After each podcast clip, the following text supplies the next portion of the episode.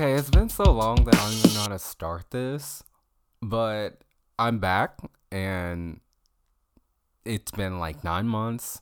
I lost track of the podcast and I lost motivation to do it.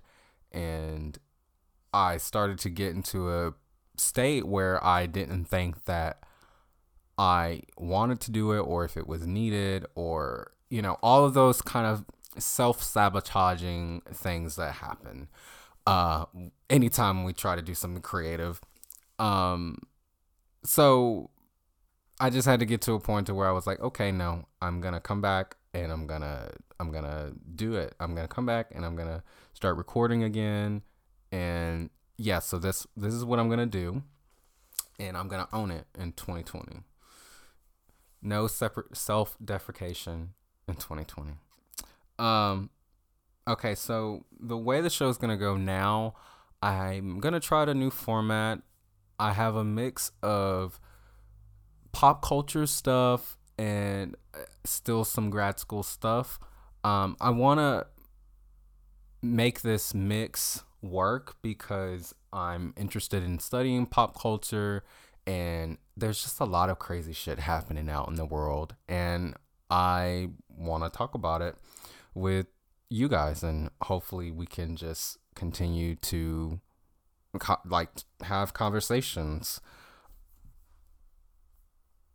All right so we'll get started with my first segment and i'm going to call this my teaching corner. And this is where i'll recap my week of teaching and then i might also rant sometimes. So so starting off, like I would say that I'm much more of a chill and laid back teacher than I thought I was gonna be. I understand that the writing class that I have that I'm required to teach is a requirement for the students, so I'm very lenient about turning things in and about um, styles of writing. I really encourage personal writing, which is shocking to a bunch of students because um, I guess in their past they've been told that they can't like use their personal experiences, which is insane. Um, and then in terms of working with students, sometimes they can be awkward. Like my class this term um, it just gets silent when you ask them questions, and so I um I saw that I had to put them in groups a bunch so that they would talk, and then when I bring it back to the larger group, they usually don't talk, but at least they kind of just discuss things for that day. Um, the class that I teach is college composition, and last term was my first term teaching it. I pretty much structured that class and this class on conversations about race, and specifically for the class I taught last term, it was about um, race, technology, and social media, and my students wrote papers based on those topics. Um, I was very upfront about discussing race in my class because I didn't want to beat around a bush, and I didn't think that in a place like Oregon and a place like Eugene, Oregon specifically, you can't really beat around the bush with stuff like that because people are so um, colorblind and they do this whole polite thing, but it's still racist. So I was just very upfront. I was like, yeah, we're going to talk about race and we're going to talk about Oregon's black history. And a lot of students usually don't come with those backgrounds and they kind of share that they've never been taught U.S. Black history, anything about slavery. Um, one student told me that a video about Oregon's Black history, they were assigned it as extra credit, so it wasn't even part of the curriculum. So the first time they ever have conversations about race um, and the anti-blackness of Oregon um, is was in my class, which I, I thought it was cool, but also sad and also intimidating.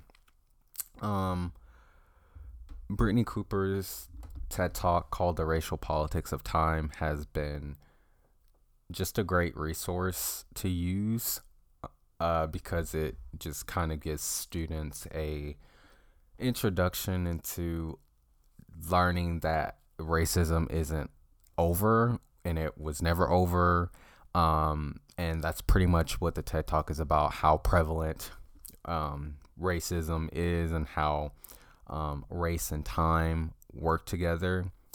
Um, and it, it has a lot of uh, commentary about history as well, because um, Brittney Cooper is a historian. Um, so yeah, I, I've been using that one a bunch, and I actually made my students in my first class cite that TED Talk in their paper. So they had to basically respond to that, whatever topic they use, they had to respond to that. So I'd recommend uh, Brittney Cooper's the politics, uh, the racial politics of time to anyone who wants to use it. Um, for teachers and then for folks that are that want to listen to it, I'll put a link in the episode description. In my class this term, I'm teaching the second part of the composition course, whereas the first part was getting students learning how to read more critically, this part is getting them to learn argumentation. Um, and what I kind of center this class on is conversations of race and feminism. And really, that's just code word for black feminism. And we started off with uh, doing Brittney Cooper's ra- The Racial Politics of Time.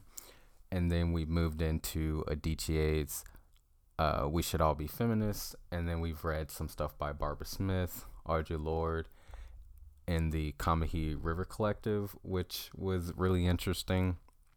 Um, uh, Barbara Smith and Lorde are famous black lesbian feminists for folks who don't know, and they were writing at a time where the Black Power movement and the women's movement were excluding black women, uh, black lesbian women, and they were very vocal about speaking out about those things. And the Combahee River Collective, um, which um, the Combahee River Collective statement, which kind of revisits those ideas.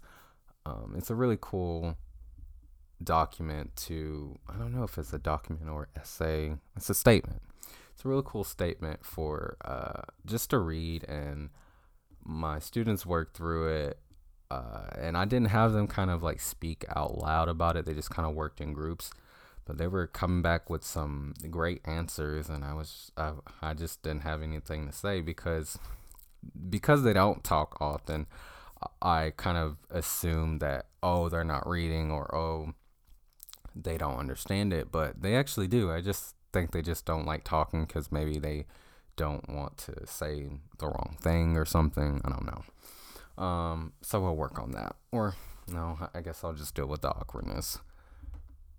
And then the next half of my class, I want to use um, bell hooks to talk about gender uh, and representation in pop culture. So I think I'm going to have them just bring in a bunch of music videos and we'll just kind of analyze them and talk about it um, in the way that bell hooks were cr- critique it and how they also kind of think about it as well.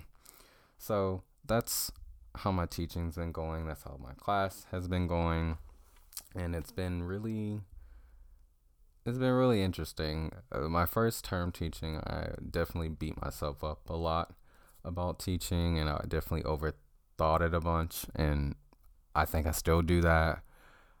Um, but as far as enjoying it and sharing knowledge, it has been rewarding and I do like teaching. I don't know if I like teaching composition, but um yeah. Yeah. All right, I'm going to introduce my next segment and I'm actually excited for this one. Um so I've been enjoying uh, lots of uh, there's a lot of great female rappers out there, and they really give me a lot of motivation to go to school and to do work. I listen to them on the way to school, um, on on my way back, and it's just it just keeps me like motivated. And so, I wanted to, to create this segment so that I could um discuss rap lyrics and I may analyze them. I may just talk about how clever they are. Um, and I'm to call this classic shit. And this is totally inspired by um, Alante, who has a podcast, Blackening Grad School. Every episode, she has a segment called Lessons from the Trap, where she um, names, uh, where she says rap lyrics um, that she is motivated by. Um, and so that's how she begins her episode. Um, and so I just want to give that shout out to her because this idea is like totally um, inspired by that. So here is classic shit. All right, so our first song for this segment is going to be a song called Hood Rat Shit from Megan Thee Stallion. And I've recently discovered Megan Thee Stallion like maybe over the summer. I mean, I'm pretty sure that is the same for everyone. But like she's so like her lyrics are so funny and it, it's she's really good and I and I and I like her music a lot. So the lyric I'm gonna pull from for this week is from Hood Rat Shit. And uh, I'll just read the lyric and then I'll just kind of give my kind of take on it. Okay, the lyric goes, and I think it's so funny. Bitch, keep talking that shit from your Honda. Hoes love to act, but they ain't with the drama. Want my spot? Gotta fight like Wakanda. Bitch, run up and get hit with the one done. um, okay, first of all, why does she point out a Honda? Like, is that uh, like it? It seems like the Honda is just like I don't know. It's like putting. It's not.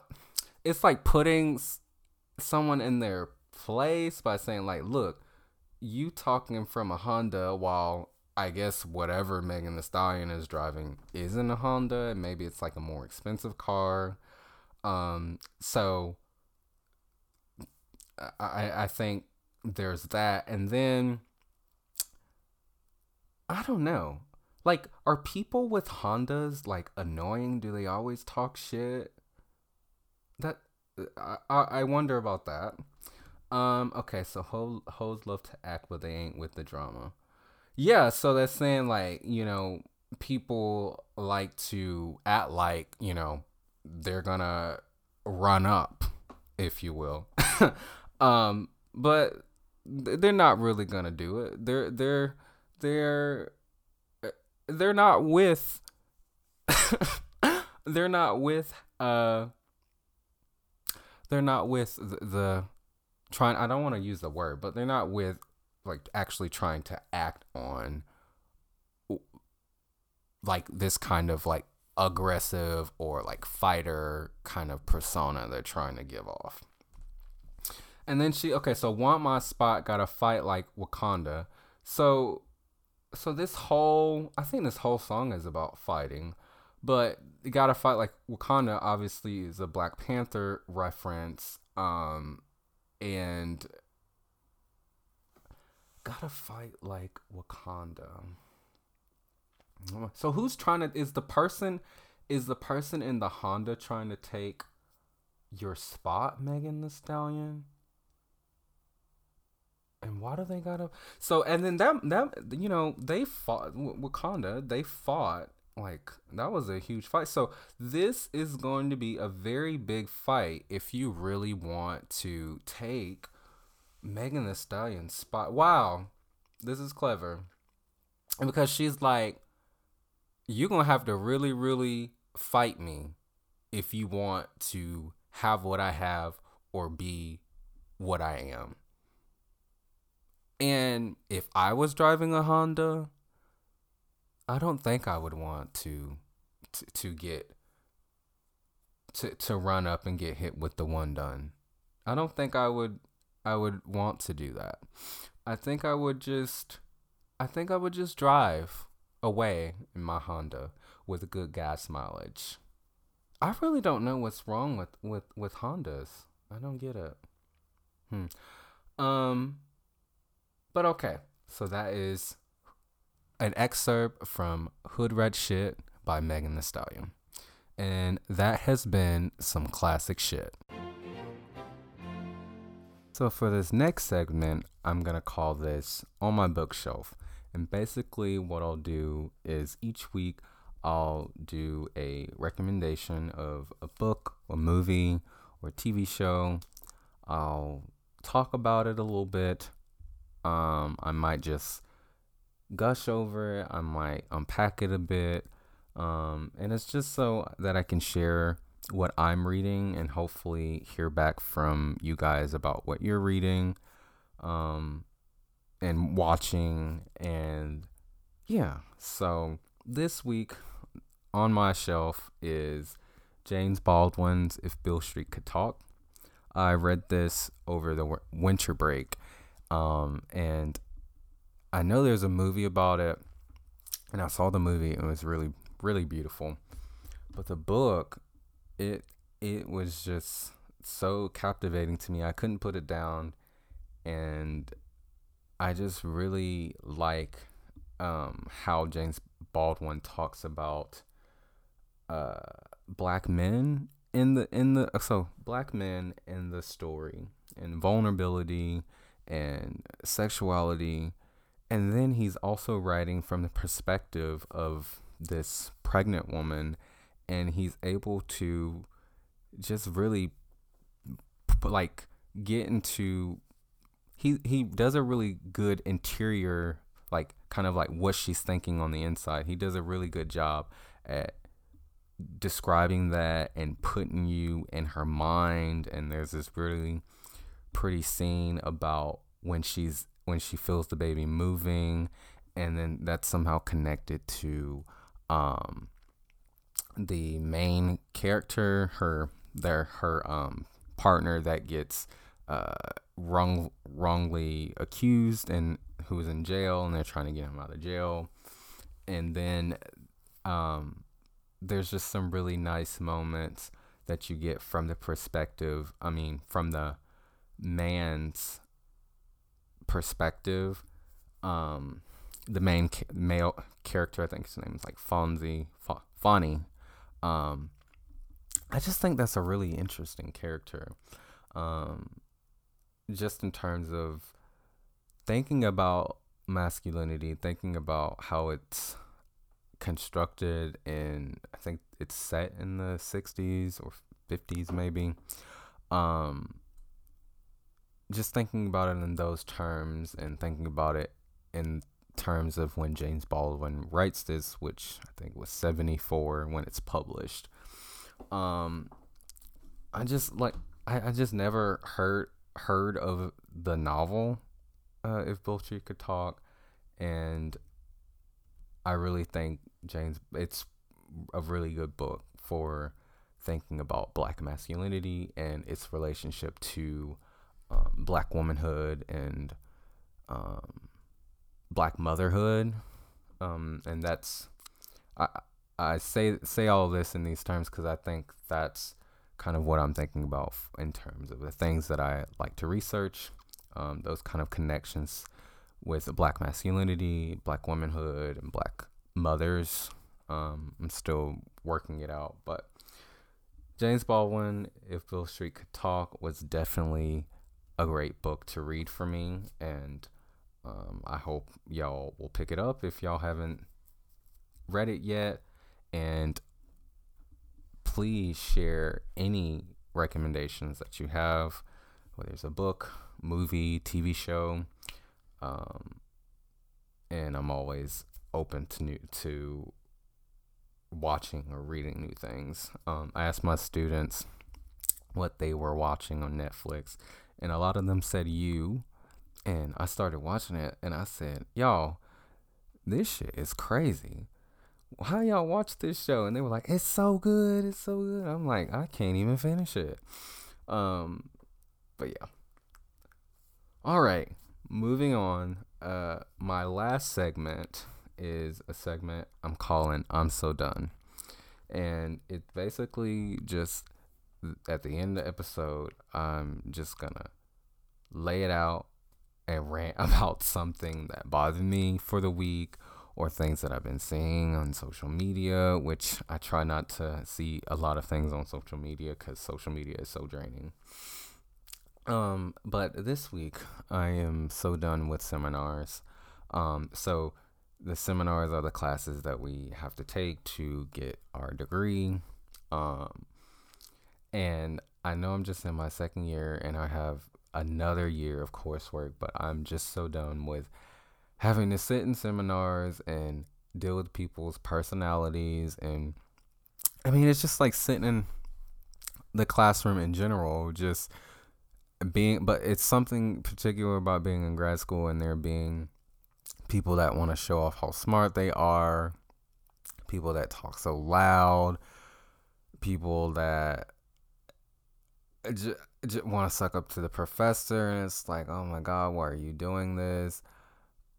I I'm just so tired. Like I wish I could just go to the class and or I wish I didn't even have to go to class. I wish I could just read the book on my own and just meet with the professor.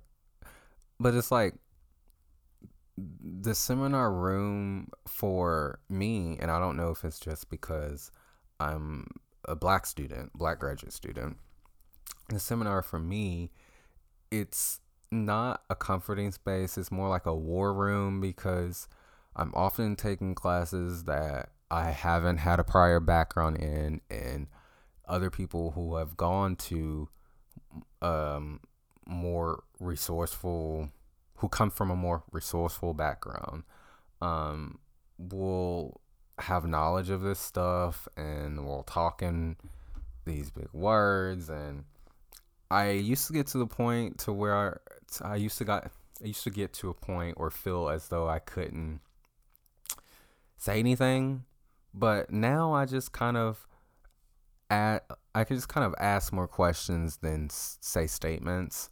So when people say big words and things like that, I always ask, "Oh, well, when you say this word, what do you mean?" Or I'll just bluntly, bluntly ask, "What does this mean?" And usually there's you know, a I get a response and then usually I'll then begin to understand um, and then I can contribute to the conversation. But just the fact that I even have to ask is annoying.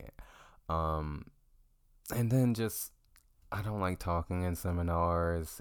It's just like again, it's a war room. It feels like a war room. Um, and that's not all seminars. It's just some of them. Um, yeah, so I'm curious what other grad students feel about that. Um, if y'all want to share your your your seminar trauma with me, um, we can all bond over that. And then lastly, um, I know this is like old news, but I'm so done with these damn Oscar nominations and the fact that us didn't get nominated and Lupita Nyong'o didn't get nominated. Like when I saw us I said Lupita Nyong'o is going to win the Oscar for this. There's no debate. But the nominees that they have, I don't even know who the nominees are. Um, I don't think that it was like the talent is clearly not there for the nominees that are nominated. I mean, I'll give it. I haven't seen Harriet. I know Cynthia Erivo is nominated, but I haven't heard good things about Harriet. Um, and I kind of felt I didn't. I didn't go see it because I saw that it was rated PG 13 and I said, how can you tell the story, the, story of Harriet Tubman and it's, it's censored. I don't want to see a censored version of Harriet Tubman's life. Um, I, I, so I didn't want to support that. Um, but I, I think I'll, I mean, I'll definitely end up watching it because Cynthia Erivo is an amazing actress. But anyway, back to Lupita. I think she should have won it this year. that was one of the best performances I've ever seen.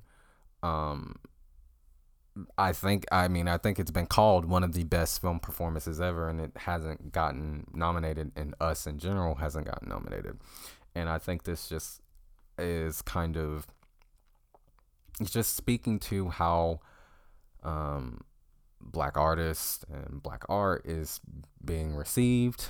Um, actually, April Reign, who had who founded the or who created the hashtag um, Oscars So White she actually gave a talk at um, UO this week, and she was basically saying that you know there's two there's one step forward and two steps back and with this year with the nominees there was two steps back and how there was this kind of like this kind of how do you say the Oscars did want to change the diversity, but it didn't really change the diversity, and that's clear in the way that the nominees turned out this year. Um, but yeah, I don't know. I don't I, I I don't know why I get kind of like upset about these things, but sometimes it feels good to know that things that you like watching and people that you find amazing get rewarded for that. But then again, I say, oh, you know what? Just because this mainstream thing doesn't accept this person doesn't mean that they aren't great. And I'm still gonna claim that Lupita Lupita Nyong'o won the Oscar for this year. I don't care who wins. Uh, Lupita Nyong'o with school. Um, make sure to follow the podcast on Instagram and Twitter at Go Black Boy Go and you can listen to the podcast on iTunes, Spotify, and Podbean. And if you have time, you can leave a review on iTunes, and that really helps me out. Um, I seen a few reviews on there that I didn't know I had, and um, it just kind of gave me a more more of a motivation to get back into uh, podcasting. And so, uh, for those 13 reviews, I really appreciate all of them. Um, and I thank y'all for listening.